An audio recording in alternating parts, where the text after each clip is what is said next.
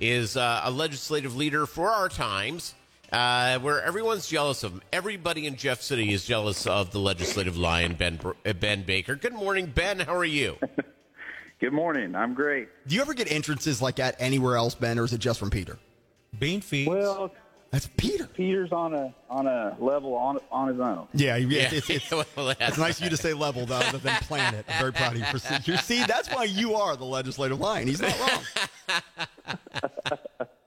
Hey, uh, a couple of things going on. Number one, uh, it is being discussed a lot about the subject that that uh, maybe at the end of January there may be another uh, nationwide shutdown, maybe even worse for what uh, what uh, what we went through when we did the pause in March.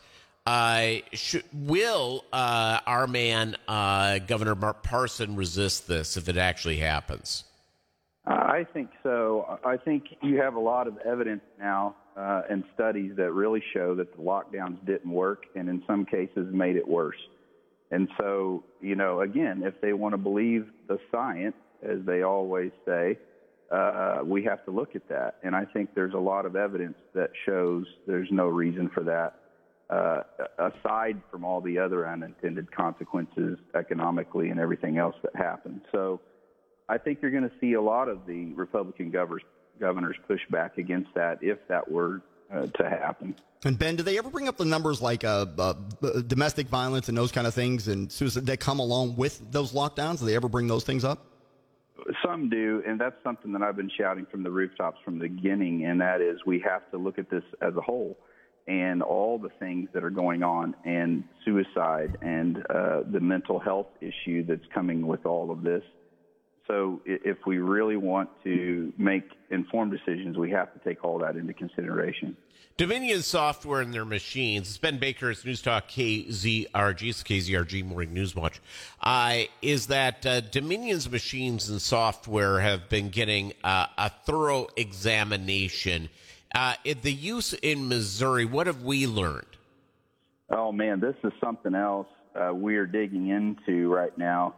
So Dominion currently has about 20% of the electorate in, in the state of Missouri. Newton and Jasper County uh, uses Dominion machines as well, by the way. Um, but here's the, the breakdown of that just in a nutshell. Dominion was actually dissolved in the state of Missouri because of failure to pay state taxes twice. And according to, to, to Missouri state law, they are not allowed to operate their business in the show me state, except for just winding down their activities and uh, liquidating, you know, their assets and those kind of things in the state. So, along with that, according to law, the source code from Dominion should be turned over to the state after the company dissolved its operations in the state. Yet, we did use Dominion uh, in the last election. So this is something that has to be really looked at and and every rock, you know, overturned on this. We're, so we're calling on the Attorney General to investigate uh, and the Secretary of State to demand access to the source code from this company. And the reason why I believe that that provision was put into the law for them to have to turn over their source code is for this very reason. If there are claims of, of voter fraud in a wide scale uh, election like we've had, you know, with Dominion in other states as well, then we need to be able to look at that. And so we're calling on the Secretary of State, Jay Ashcroft, to, to demand that access to that source code. Because here's the bottom line this, this voter fraud must be investigated to the full extent of the law and exposed uh, for a lot of reasons not only to protect the integrity of this election, um, and and really all sides of this should be pushing for investigating this. This is not a, a, a, partisan issue. This is something that we have to do to restore confidence in our system. Yeah, that's the big issue here, Ben Baker. It's Ben Baker on News Talk KZRG. Is that uh, we have to have full confidence, and the American people have lost trust. And how we fix this, how we get the genie back in the bottle, is by transparency. Exactly. And it's something that, you know, if you talk to people, there, there's a lot of people that are jaded right now when it comes to the system and saying, look, you know, if this is the way it's going to be, if, if it's just going to be whoever cheats the most wins, then I'm not going to vote.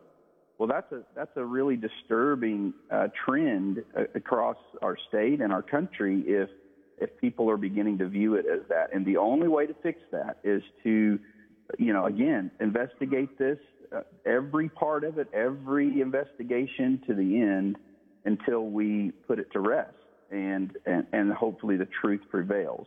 So that's so important for us to to pursue. Absolutely. Hey, Ben Baker, are you in uh, uh, Jeff City right now? Or are you lounging in the paradise of Neosho? I'm in the paradise of Neosho.